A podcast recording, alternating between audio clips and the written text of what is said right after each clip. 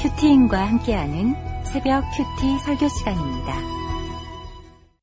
유대인의 유월절이 가까운지라 예수께서 예루살렘으로 올라가셨더니 성전 안에서 소와 양과 비둘기 파는 사람들과 돈 바꾸는 사람들이 앉아 있는 것을 보시고 노끈으로 채찍을 만드사 양이나 소를 다 성전에서 내쫓으시고 돈 바꾸는 사람들의 돈을 쏟으시며 상을 엎으시고 비둘기 파는 사람들에게 이르시되 이것을 여기서 가져가라 내 아버지의 집으로 장사하는 집을 만들지 말라 하시니 제자들이 성경 말씀에 주의 전을 사모하니 열심히 나를 삼키리라 한 것을 기억하더라.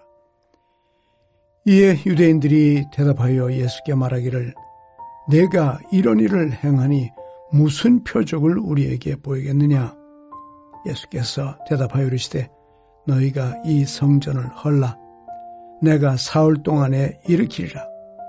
유대인들이 이르되 이 성전은 46년 동안의 지역권을 내가 3일 동안에 일으키겠느냐 하더라. 그러나 예수는 성전된 자기 육체를 가리켜 말씀하신 것이라. 죽은 자 가운데서 살아나신 후에야 제자들이 이 말씀하신 것을 기억하고 성경과 예수께서 하신 말씀을 믿었더라. 6월절에 예수께서 예루살렘에 계시니 많은 사람이 그의 행하시는 표적을 보고 그의 이름을 믿었으나 예수는 그의 몸을 그들에게 의탁하지 아니하셨으니 이는 친히 모든 사람을 아시며 또 사람에 대하여 누구의 증언도 받으실 필요가 없었으니 이는 그가 친히 사람의 속에 있는 것을 아셨음이니라. 이탈리아를 가면 유명한 곳이 있으니 바티칸의 성 베드로 성당입니다. 그 성당의 시작은 이랬습니다. 313년 콘스탄티누스 로마스 로마 황제 때 베드로가 그 순교한 아, 바티카누에스에서 성당을 짓게 됩니다. 약 40년에 걸쳐서 3, 4천 명을 수용할 수 있는 규모로 지어졌다고 합니다. 이후에 순례자들의 중요한 성지로 자리매김을 하죠. 그러나 야만족의 침입으로 약탈과 또 파괴가 되었고요. 14세기에는 황폐한 상태가 되었다고 합니다. 그런데 아이러니컬하게 수리를 못했습니다. 왜냐하면 베드로 성당은 그 자체만으로도 성소였기 때문에 고치고 손을 댄다는 것은 신성을 파괴하는 범죄라고 여기면서 반대했기 때문입니다. 사람들의 고정관념이 참 대단하죠. 그 후에 1506년도에 가서 비로소 공사를 시작합니다. 그런데 워낙 큰 공사였기 때문에 이제 돈이 모자라는 거예요. 그래서 공사비가 모자라서 어, 쓴 방책이 면죄부를 발행합니다. 이 면죄부를 구매하면 그 헝감하는 동전 소리와 함께 저 무적행에 무적행에게 있는 그 부모님들의 영혼이 천국 낙원으로 간다고 외쳤습니다. 이는 큰 반발을 사게 되었고 그 유명한 루터의 종교 개혁의 원인이 됩니다. 그 후에 착공 120년 만에 완공이 되었어요. 그러니까 성당 하나 짓는데 120년의 긴 세월이 걸린 거죠. 이것을 보고 르네상스가 기독교와 손을 잡고 남긴 큰 업적이라는 역사적인 의의가 있습니다. 종교적으로도 또 건축학적으로도 어, 미켈란젤로 아주 유명한 그 거장 아니겠습니까? 그분이 설계하고 건축한 아름다운 건물로 이렇게 역사의 기록이 남게 됩니다.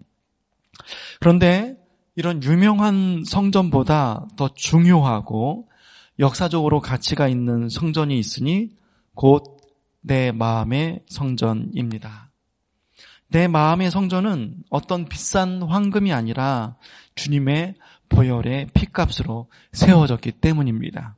120년이 아니라 수천 년 전부터 태초에부터 하나님이 설계하신 성전이기 때문에 그렇습니다. 예수님만이 참된 성전이신데 그분께서 친히 내 안에 거하시며 성전을 세워주셨으니 이보다 귀한 선물이 또 어디 있겠습니까? 그런데 한번 우리 한번 생각해 봤으면 좋겠습니다. 내 마음의 성전의 상태는 어떠합니까? 주님이 과연 기쁘시게 거할 처소입니까? 아니면 겉은 괜찮은데 속은 이곳저곳이 녹슬고 무너지고 황폐해져서 거룩한 수리가 필요합니까?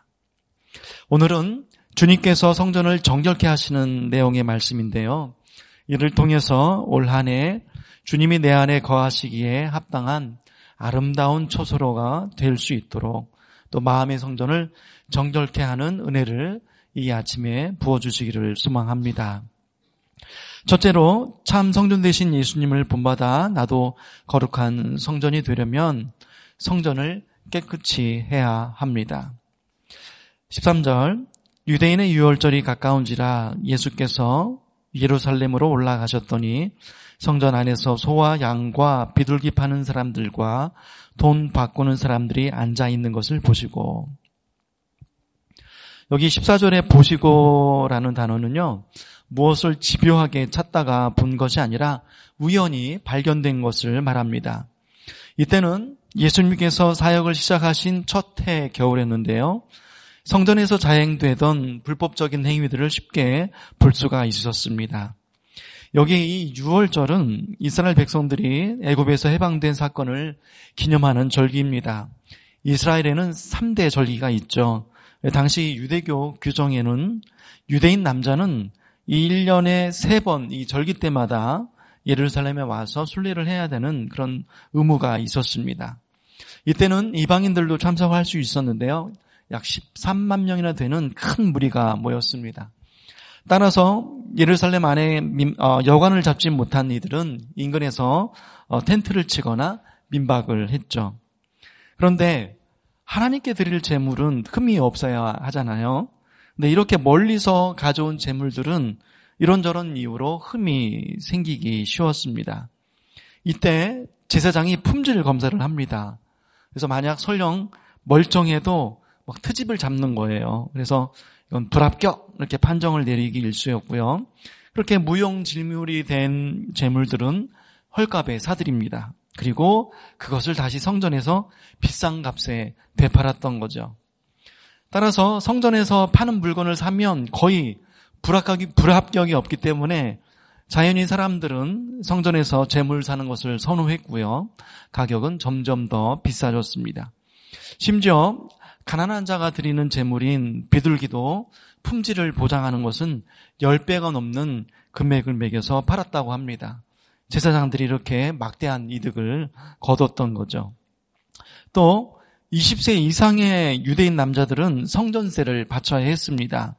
그런데 로마 황제 얼굴이 새겨진 로마 그 화폐는 우상숭배다. 왜냐하면 그 로마 황제를 신으로 여기지 않습니까? 그래서 이건 우상 숭배다라고 여기면서 그 성전을 아 그 로마 화폐는 화폐는 받지 않고 성전의 화폐로 바꿔서 드려야 했습니다. 그래서 6월절 약 20일 전부터는 환전소가 예루살렘의 성전에 설치되었고 비싼 환전 수수료를 매겼습니다. 당시 대제사장 무리들은 이렇게 큰 부를 누렸고 정치적인 권력을 이용하는데 사용하였습니다. 예수님은 이렇게 제사장들이 경건을 이익의 방도로 삼은 모습을 보시고 그, 그곳을 둘러 엎으십니다. 15절에 노끈으로 채찍을 만드사 양이나 소를 다 성전에서 내쫓으시고 돈 바꾸는 사람들의 돈을 쏟으시며 상을 엎으십니다. 여기 내어쫓고의 단어는 어, 단호하게 밖으로 몰아내다는 뜻입니다. 여기 또 엎으시는 것도 뒤집어 엎어 파괴하다는 뜻이 있습니다. 한마디로 상을 과격하게 그냥 부숴버렸다는 거죠. 주님은 작심을 하시고 채찍으로 호객 행위하는 자들을 다 내주셨습니다. 16절에 비둘기 파는 사람들에게 이르시되 이것을 여기서 가져가라. 내 아버지의 집으로 장사하는 집을 만들지 말라 하시니 이렇게 하십니다. 여기 만들지 말라는 포이에이테 단어는요. 현재 명령형으로 즉 그때부터 오늘날에 이르기까지 계속해서 우리가 지켜야 할 명령인 것입니다. 우리가 성전을 더럽히지 말고 거룩하게 하는 것이 아니 뭐 그래도 된다는 그런 부탁이 아니라 주님의 명령인 것을 기억하기를 원합니다. 그런데 사람들은 이 말씀을 귀담아 듣지 않았습니다. 그래서 성전에 장사하는 행위는 근절되지 않았고요. 그래서 주님께서 십자가를 지실 그 마지막 고난 주간에 또 다시 주님은 성전을 정결케 하십니다. 이때는 장사하는 집을 만들지 말라가 아니라 더 과격한 강도의 구려를 만들지 말라라고 심하게 책망하십니다. 그렇다면 여러분, 우리가 무엇을 둘러 엎어야 할까요? 성전에서 장사하는 이들이나 또한 그 편리함 때문에 집에서부터 재물을 준비하지 않고 성전에 성전 앞에서 비싼 재물을 어, 사서 바치는 그런 백성들의 태도도 둘러 엎어야 합니다. 사랑하는 여러분, 내가 하나님께 예배 드릴 때에 어, 떤 마음으로 이렇게 오는지 한번 이 한 해 되돌아봤으면 좋겠습니다. 혹시 내가 편리함 속에 그냥 이렇게 드리는 그런 백성들의 모습이 있지 않나 그렇다면 다시 한번 둘러엎는 그런 시간이 되기를 소망합니다. 예수님이 내게 임하시면 나도 하나님의 전이 됩니다. 그런데 내가 주님의 성전인데 더러운 세상 탐욕과 또 음란, 또 술과 담배, 또 나쁜 생각을 쌓아 놓는다면 주님께서 보시고 그때 그 당시에 부패한 이 헤롯 성전과 또 다를 바가 무엇냐고 책망하시지 않겠습니까? 그렇습니다. 그런데 이게 역시 내 힘으로 안 되니까 이 더러운 죄를 회개하라고 주님께서 둘러 엎으시는 사건으로 찾아오십니다. 아, 지난 목장에 어, 배달 대행 사업장을 운영하시는 집사님이 계셨습니다. 이분이 목장은 사모에서 잘 나오셔요. 그런데 일 때문에 주일 예배는 드리지 못합니다. 뭐 가끔 나오시는 형편이었어요. 그래서 삶의 1순위를 주일 예배와 목장에 두시라고 해도 집사님은 대답뿐이셨습니다. 그리고 이제 기사들을 잘 운영해야 되잖아요. 그래서 술로 친분을 쌓아가면서 그렇게 어, 매장을 운영하셨습니다. 그런데 어, 사업을 하다 보니까 또 지인들과 동업을 동업을 하게 되셨어요. 근데 아내 집사님이 막 말리시는 거예요. 그리고 부부 목장에서도 이구동성으로 만료 어, 만료했지만 이 본인만의 그 사업 철학 또 신념 목표가 확실하십니다. 그래서 어, 주변의 말을 잘 듣지 않으셨어요.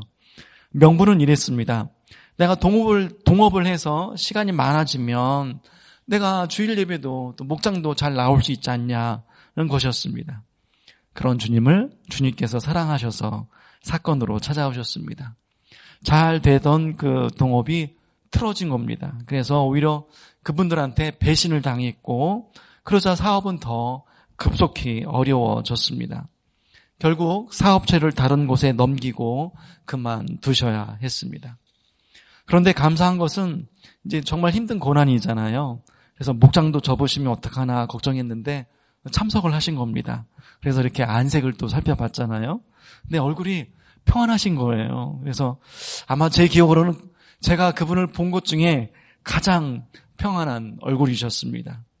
그러면서 이제는 주일 예배와 목장에 빠지지 않고 잘 나오시겠다고 그리고 오히려 사업을 접으니까 마음이 평안하다고 나눔을 하셨습니다.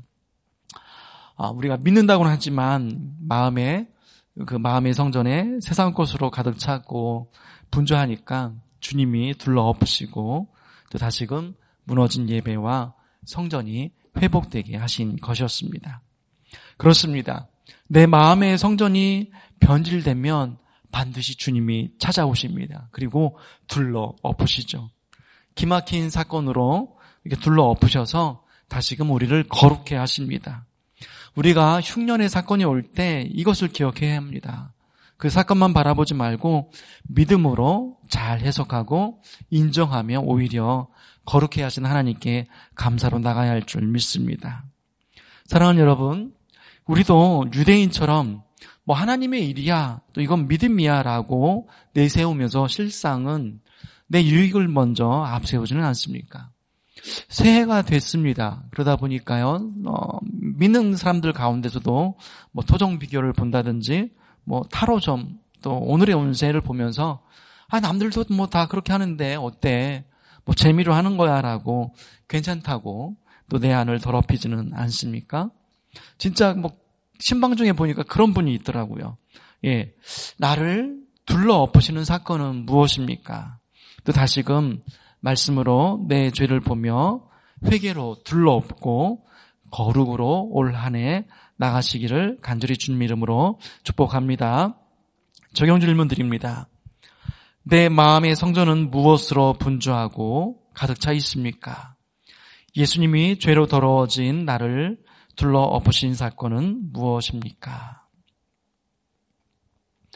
두 번째, 주님이 기뻐하실 성전이 되려면 십자가의 표적으로 일으켜야 합니다. 18절, 이에 유대인들이 대답하여 예수께 말하기를 내가 이런 일을 행하니 무슨 표적을 우리에게 보이겠느냐 합니다. 여기 유대인들이 대답하여라는 이 단어는요, 한글 번역으로는 좀 약한 뉘앙스가 있습니다. 원어로는 강하게 비난하다는 뜻이 있죠. 즉, 유대인들이 강한 적대감으로 따지면서 주님께 어디 한번 표적을 보여보시오라고 몰아세운 겁니다. 당시 유대인들은 메시아가 오면 자신이 메시아인 것을 입증하기 위해서 표적을 보일 것이라고 여겼습니다. 그러나 사실 그들은 주의 많은 표적을 봤습니다. 그런데 보면서도 예수님의 그 권위를 인정하지 않았죠. 그리고 오히려 그것을 이용해서 예수님을 궁지에 빠뜨리는 그런 사악함이 있었던 겁니다. 그런 악함을 간파하신 주님은 19절에 예수께서 대답하여 이르시되 너희가 이 성전을 헐라 내가 사흘 동안에 일으키리라 하십니다. 여기 일으키리라 에게로는 이 단어는요 잠자는 사람을 깨우다 또 죽은 자를 살리다는 의미입니다. 능동태 직설법으로 이것을 내가 일으킬 것이다 라는 것인데요. 유대인들은 이것을 이용해서 아니 너가 일으킨다고 하면서 예수님을 신성 모독죄로 몰고 갔고 십자가에 처형하게 됩니다. 사실은 여기 말씀하신 이 성전은 바로 주님의 몸을 뜻하는 것이었습니다. 이 땅의 성전은 언젠가 없어질 것이지만 예수님의 십자가의 그 표적과 부활을 통해서 일으켜진 참된 성전의 그 구원 사역은 이 세상 그 누구도 막지 못하고 영원할 것이라고 선포하신 것입니다. 참된 성전인 것을 보이신 거죠. 예수님이 이렇게 어, 당신께서 해야 할 일을 알고 계셨기 때문에 정확히 말씀하셨지만 주님을 알지 못하는 유대인들은 계속 헛된 표적을 구하며 딴소리를 합니다. 20절에 유대인들이 이르되 이 성전은 46년 동안의 지역권을 내가 3일 동안에 일으키겠느냐 하더라. 그러나 예수는 성전된 자기 육체를 가리켜 말씀하신 것이라. 여기 이 성전은 헤롯 성전을 뜻합니다. 그래서 이때까지도 46년이나 세월이 걸렸고요. 근데 아직 미완성이었습니다. 그리고 앞으로도 20년이 지나서야 완성이 될 것이었습니다. 그래서 이 3일 동안에 일으키겠느냐를 직역하면 아니 이렇게 오래 걸린 성전을 너가 사흘 안에 짓는다고? 내까지 것이 정말 그게 가능하겠어? 라며 예수님을 심하게 조롱했던 것입니다. 그렇습니다. 우리가 십자가와 또 부활을 알지 못하면 믿는다 하면서도 유대인들처럼 이렇게 땅의 것만 연연하고 딴소리를 하게 됩니다. 저희 둘째 아들이 중학교를 다니고 있는데요. 2학년입니다. 하루는 이런 말을 합니다. 아빠, 내가 중학교 우리 2학년 전체에서 1등을 했어요. 그런 겁니다. 뭐? 1등? 와, 1등이라는 말에 귀가 번쩍 뜨이는 거예요. 그래서, 와, 축하한다. 그런데 뭘로 1등을 한 거야? 물어봤습니다. 아, 키가 제일 작은 걸로 내가 1등이야. 그런 겁니다. 아, 아, 그래. 아, 그걸로 1등을 했구나. 아들은 이 말을 하면서도 천진난만한 웃음을 짓는 거예요. 저는 전혀 반갑지 않은데. 그 뒤로 한참이 흘렀고, 어, 작년 한 해가 다 흘러갈 때까지 그 1등을 빼앗긴 적이 없습니다. 그러다가 한 달 전쯤에 그 나를 에워싼 군대처럼 어찌할 수 없는 사건이 저희 집안에 찾아왔습니다. 바로 이 둘째가 학교에서 왕따를 당한 겁니다. 학년 초에는 어, 친구들과 잘 지내는 것 같았는데 한 명이 아니라 여러 명 여러 명에게 오랫동안 괴롭힘을 당했다는 것입니다. 뭐 키가 작으니까 이제 얕보였겠죠. 그래서 괜히 지나가다 어깨빵으로 막 툭 치고 지나가기도 하고 또 반 게시판에 있는 그 아들의 아이들 이제 학생 사진들이 있잖아요. 얼굴 사진에다가 누가 앞정을 이렇게 또 박아 놓은 겁니다. 그래서 누구냐고 하니까 어, 한 아이가 너는 그런 일을 당해도 싸 뭐 이렇게 비아냥거렸다고 합니다. 또 올, 아, 작년 여름에 또 저희 아버님이 소천하셨잖아요. 그때 이제 할아버지 생각을 하면서 자꾸만 내가 이제 눈물을 흘렸는데 그것을 본 한 학생이 아, 꼴불견이라고 뭐 인정받으려고 그러냐 하면서 저희 가족까지 들먹거리면서 욕을 했다고 합니다. 그러면서 이제 너 같은 애는 나가서 죽어라 뭐 제가 이제 방송이라서 차마 욕은 생략하고 순화적인 표현을 어, 쓴 것인데요. 이것은 약과고 뭐 이런저런 언어적인 폭력, 또 물리적인 폭력이 아, 지속된 것입니다. 주일 말씀에 내 예상과 기대는 믿음이 안 된다고 하셨는데 어, 저는 학교 생활을 잘 하고 있다고 이렇게 기대했고 믿었는데 어, 정 반대의 소식을 들으니까 어, 첫 반응이 어찌하여 이런 일이 우리 집에 일어났나 하면서 막막한 생각이 들었습니다. 청소년부의 신방을 받게 되었고 그동안의 일들을 나누게 되었습니다. 언젠가는 아들이 이제 학교와 학원에서 늦게 오고 어, 그날 너무 힘들다고 막 대성통곡을 하는 겁니다. 그렇게 울 때가 있었는데 저는 속도 모르고 이제 달래주면서 그래 그래도 한번 잘 참고 어, 힘내보자. 그리고 혹시 너의 행동 가운데 또 고칠 것은 없는지 한번 잘 돌아보자라고 말을 했었는데 어, 정말 미안하더라고요. 아, 신방 후에 그 처음으로 일단 이제 자기 어, 키가 안 자라는 것을 병원에 가서 이제 아, 처방으로 이제 병원에 가서 진단을 해보자고 이렇게 말씀해 주셨습니다. 예전에 한번 어, 병원에서 검사를 했는데 호르몬이 이제 다른 애들보다 조금 적게 나온다는 이야기를 들었었는데 어, 다시 한번 이번에 더 검사를 하기로 했습니다. 또 학교를 직접 방문해서 말을 해야 된다. 그리고 안 되면 학폭으로까지 신고를 해서 진행을 하시라고. 그리고 어, 이번 사건은 아빠가 직접 나서시라고. 엄마뿐만 아니라 아빠도 든든하게 보호하는 율타리가 되어 주셔야 한다고 자세히 알려주셨습니다. 지금까지 뭐 저는 이제 악폭이라는 사건을 많이 듣게 되잖아요. 그래서 이게 남의 집 이야기가 됐었는데 막상 이런 일을 당하니까 이거 과연 어떻게 해야 되나 뭐 정말 막막하더라고요. 그런데 우리 부장님 또 선생님 사역자가 하나가 되셔서 곁에서 함께 이렇게 저렇게 말씀을 해주시니까 정말 고맙더라고요. 아, 그동안 힘든 일이 생기면 그런 저는 목사니까 제가 나서기보다는 이제 아내한테 미뤘어요. 그래서 이제 아내가 학교 선생님과 전화도 하고 해결하도록 이렇게 미뤘는데 또 아내에게도 또 아이에게도 미안한 마음이 들었습니다.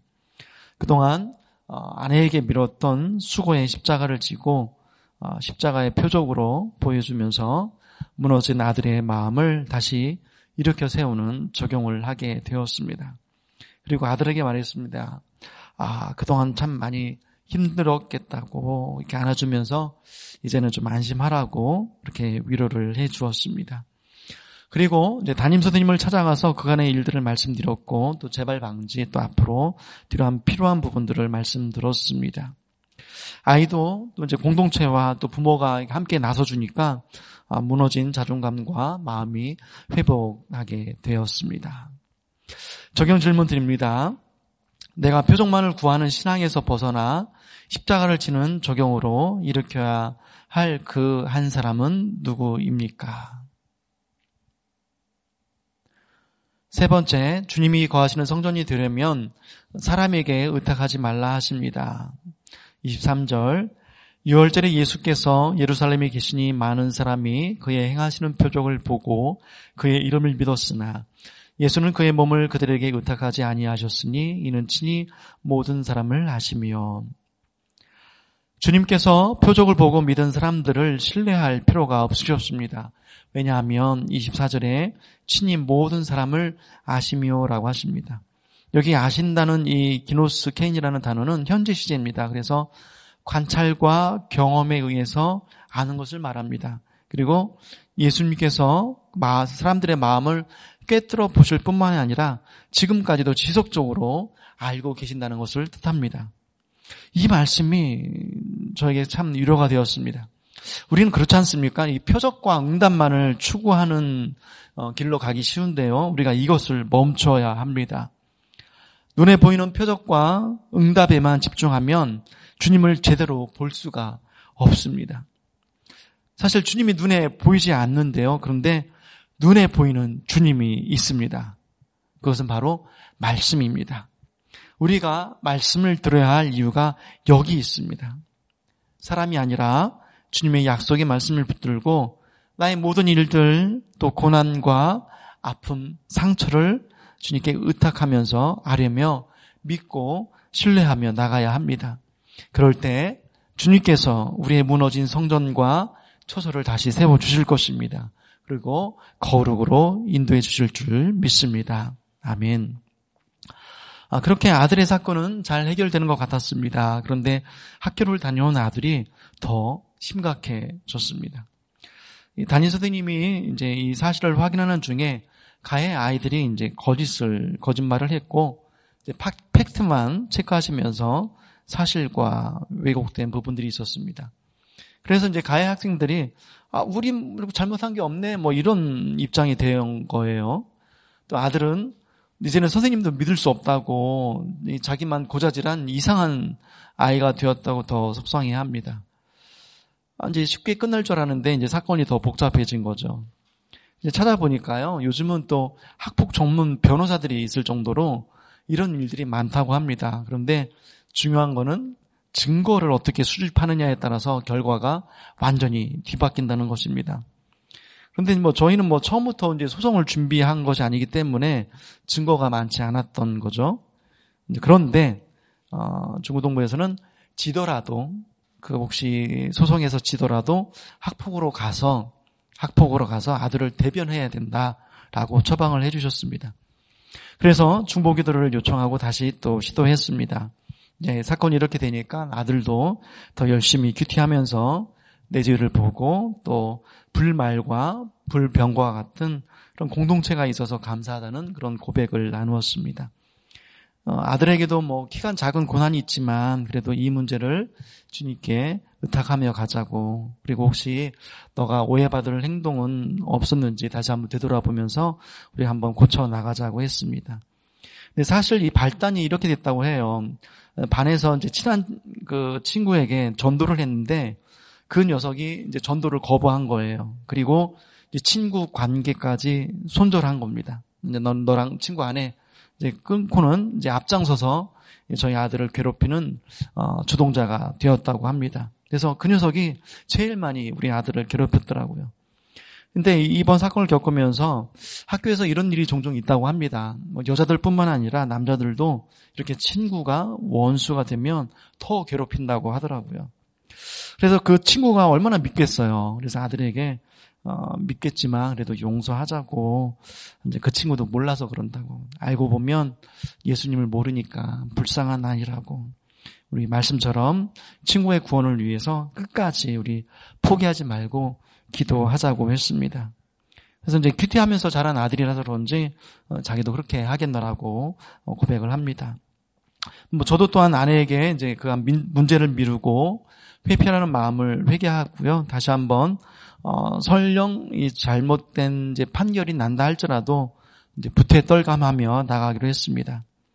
그리고 이번 사건을 통해서 아들에게 인생길이 맑은 날만 있는 것은 아니라고 때로는 비도 오고 폭풍도 만나게 되는데 그때 너 혼자가 아니라 아들 곁에서 누군가는 우산이 되어주고 함께 비를 맞아주는 사람이 있다는 거 그것만 알아도 충분하다고 여겼습니다. 그리고 그 곁에 우리 믿음의 공동체와 또 엄마 아빠와 가족이 있다고 안심하라고 이것 하나만 깨닫고 가도 우리가 어, 성공한 거라고 그렇게 아이에게도 말을 해 주었습니다. 그리고 이번에는 이제 교감 선생님을 찾아갔어요. 그리고 이제 우리 아들이 강박이 있어서 약을 이제 먹는데 부작용으로 약간 오버, 오버하고 나대는 행동을 좀 하는 잘못도 있다. 그런데 그렇다고 여러 아이들이 교실에서 또 운동장에서 이렇게 오랫동안 어, 언어 폭력과 물리적인 폭력을 가하는 것은 아니라고 본다. 물론 가해 아이들도 사춘기라서 그럴 수 있겠지만 이번에 개선되기를 바란다고 잘못을 하고 어, 그것을 잘못을 했지만 사과를 하고 행동을 멈추면 좋겠다고 그런데 만약 고집을 부리고 계속 옳다고 주장한다면 학폭으로 끝까지 갈 거라고 말씀을 드렸습니다. 교감 선생님과 또 학년 담당 선생님께서 충분히 이제 저희의 의도를 이해하시고 중재를 해주셨습니다. 이게 이제 사춘기 아이들이라서 그런지 좀 시간이 걸리더라고요. 그런데 감사하게도 그 가해했던 가해를 했던 아이들 하나, 둘, 다 어, 여러 명이 다 사과를 하게 되었고 괴롭힘의 행동이 멈춰졌습니다. 이 사건을 지나면서 이 땅 나그네 길에 의지할 것은 오늘 말씀처럼 어, 사람을 의탁할 것이 아니라는 것을 다시 한번 깨닫게 됐습니다. 주일 말씀처럼 내 손이 아니라 정말 하나님의 손을 의지해야 한다는 것을 깨닫게 됩니다. 또한 그 길을 나 혼자 갈 수 없기 때문에 말씀 공동체와 함께 가는 것이 정말 복된 것이라는 것을 실제로 체험하며 깊게 깨닫는 시간이 되었습니다. 적용 질문 드립니다. 나는 사건이 올 때 먼저 찾는 대상이 누구입니까? 나를 잘 아시고 나를 꿰뚫어 보시는 주님만 온전히 신뢰하며 의지하십니까? 우리 함께 기도합니다. 하나님, 주님을 믿는다고 하지만 유대인들처럼 표적과 응답을 구하며 또 경건을 이익의 방도로 생각하며 마음의 성전의 무너짐과 황폐함을 살피지 못한 죄인을 용서하여 주시옵소서. 자녀의 그 학교, 학교 고난에 군대가 애워싸인 환경을 통해서 어, 가정에서 헛된 세상 성전을 뒤엎으시고 또 주님만이 나의 참된 성전인 것을 깨닫게 해주셔서 감사합니다. 또한 이 말씀 공동체에 부탁하는 것이 얼마나 큰 복인지 다시 한번 깊이 깨닫게 해주셔서 감사합니다. 바라기는 이제 잊었던 그 십자가를 다시 짊어지고 십자가의 표적을 보이며 십자가에서 죽고 사는 그 표적을 통해서 부활의 영광을 드러내고 또 사람과 내 손을 의지하는 대신 하나님의 손을 의지함을 통해서 이 땅에 죽어가는 또 잠자는 많은 영혼을 이렇게 세우는 그런 귀한 사명을 감당하는 저희 모두가 될 수 있도록 도와 주시옵소서. 하나님 음, 성도, 성도님들 중에 어, 자녀들의 그 학교 생활과 또 직장 생활 중에 또 관계의 고난을 통해 힘들어하며 눈물을 흘린 이들을 주께서 찾아가 주시옵시고 그 눈물을 닦아주시고 또 살펴주시고 오늘 하루도 살아낼 힘을 허락하여 주시옵소서. 우리 담임 목사님의 모든 사역에 더욱더 성령의 기름을 부어 주시사 방황하는 영혼들을 어, 믿음의 초소를 세우고 또 성전을 정결케 하는 오늘 말씀의 역사가 일어날 수 있도록 도와주시옵시고 또 대구에 귀한 성전을 세워 주셨사오니 죽어가는 그 한 영혼 그 한 가정들이 많이 나와서 살아나게 하여 주시옵소서. 또 광주에도 동일한 은혜를 부어주시기를 바라고 그렇게 곳곳에서 큐티 말씀으로 무너진 성전들이 세워지는 은혜를 허락하여 주시옵소서 이 나라를 붙들어 주시고 참된 성전 되신 주님을 그 십자가와 구원을 붙드는 나라가 되게 하여 주시옵시고 독소 조항이 있는 그런 악법들을 막아주시고 한 생명을 살리는 태아 생명 보호법이 제정되도록 도와주시옵소서. 저 북녘 땅에 신음하는 아, 주의 백성들을 기억하여 주시고 속히 주의 성전이 세워져서 함께 예배할 수 있도록 도와주시옵소서. 세계 여러 나라의 전쟁 또한 속히 종식이 되어지고 온 나라가 참된 성전 대신 주님 앞에 회복되는 은혜를 부어 주시옵소서 이 모든 말씀 예수님의 이름으로 기도드리옵나이다. 아멘. 우리 계속해서 기도 제목을 가지고 교회와 나라와 또 개인을 위해서 기도하도록 하겠습니다.